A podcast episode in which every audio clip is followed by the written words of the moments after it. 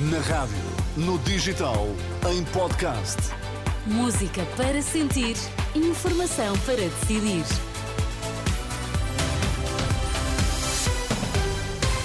Tempo de notícias na Renascença. O que há a destacar esta hora? Há 14 investigações em curso sobre alegados abusos sexuais na Igreja Católica, diz a Renascença à Procuradoria-Geral da República. Está a disparar o número de trabalhadores em situação de layoff. Em novembro atingiu o valor mais alto desde pelo menos 2006. Estão em curso 14 investigações eh, sobre alegados abusos sexuais na Igreja Católica, mas outras 30 eh, eh, já foram arquivadas. São dados enviados à Renascença pela Procuradoria-Geral da República. Estes inquéritos resultaram de denúncias de diversas proveniências, como a Comissão Independente para o Estudo de Abusos Sexuais, o Grupo Vita e o Patriarcado de Lisboa. Ainda segundo a PGR, três dos inquéritos em curso resultam de duas denúncias enviadas através da Presidência da República.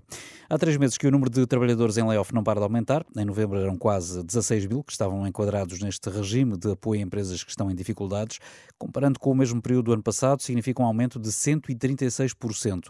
De acordo com a Segurança Social, há 570 entidades empregadoras a receber apoio, mais 408 do que há um ano.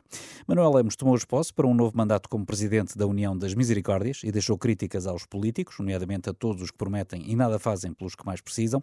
O presidente da União das Misericórdias diz que há políticos que não conhecem a realidade do país em que vivem e por isso não percebe a importância do setor social. Fala-se muito da importância vital do Estado Social, mas quando vejam alguns atores a falarem do que não sabem, só para cumprirem o politicamente correto do respectivo grupo ideológico, apetece-me largá-los uma semana num qualquer bairro deprimido de uma área metropolitana ou deixá-los num casebre sem água corrente em meio rural para perceberem como vivem e de que vivem as crianças, os jovens e os idosos do país em que vivemos.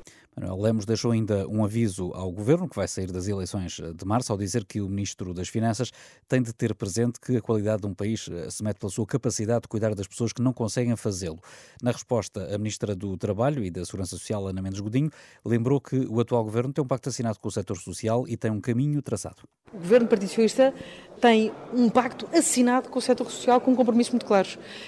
Mas pode não ganhar as eleições. O que eu estou a dizer é o, o Partido Socialista tem um pacto com o, com o setor social assinado, portanto temos um caminho muito bem tra traçado, construído em conjunto uh, e o compromisso está não só assumido como assinado. Ana Mendes Godinho, questionada pelo jornalista da Renascença, Tomás Anjinho Chagas, à margem da cerimónia da tomada de posse de Manuel Lemos, reeleito presidente da União das Misericórdias Portuguesas.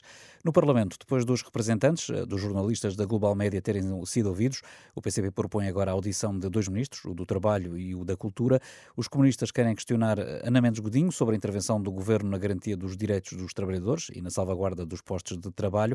Ao ministro da Cultura, o PCP pede esclarecimentos sobre a reestruturação do grupo Global Média, que implica implica despedir 200 trabalhadores. De resto, esta tarde, os deputados receberam os conselhos de redação do JN, TSF, DN e do Jogo, que integram o grupo Global Média, por causa precisamente do despedimento coletivo no grupo. Judite Menezes e Souza, do Conselho de Redação da TSF, disse que a saída de 30 pessoas da rádio coloca em causa o seu funcionamento. Este processo de rescisões amigáveis, que hoje termina, dia 20, pretende tirar do universo de 70 trabalhadores da TSF 30 pessoas.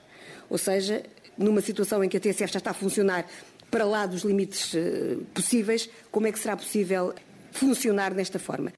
Os jornalistas do grupo Global Media continuam sem respostas eh, por parte da administração do grupo. Hoje termina o período de rescisões amigáveis. No total, são 200 pessoas que o grupo quer dispensar. 30 delas trabalham na TSF.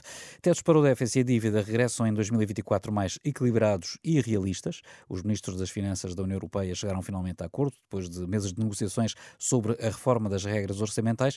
Segundo a presidência espanhola, o novo quadro de governação económica assegura tanto a estabilidade como o crescimento. Os limites eh, recortes foram suspensos com a pandemia e a invasão da Ucrânia, mas a Comissão Europeia defende desde abril regras orçamentais baseadas no risco, com uma trajetória técnica e personalizada que dê mais tempo a países endividados para reduzir o déficit e a dívida, como é o caso de Portugal.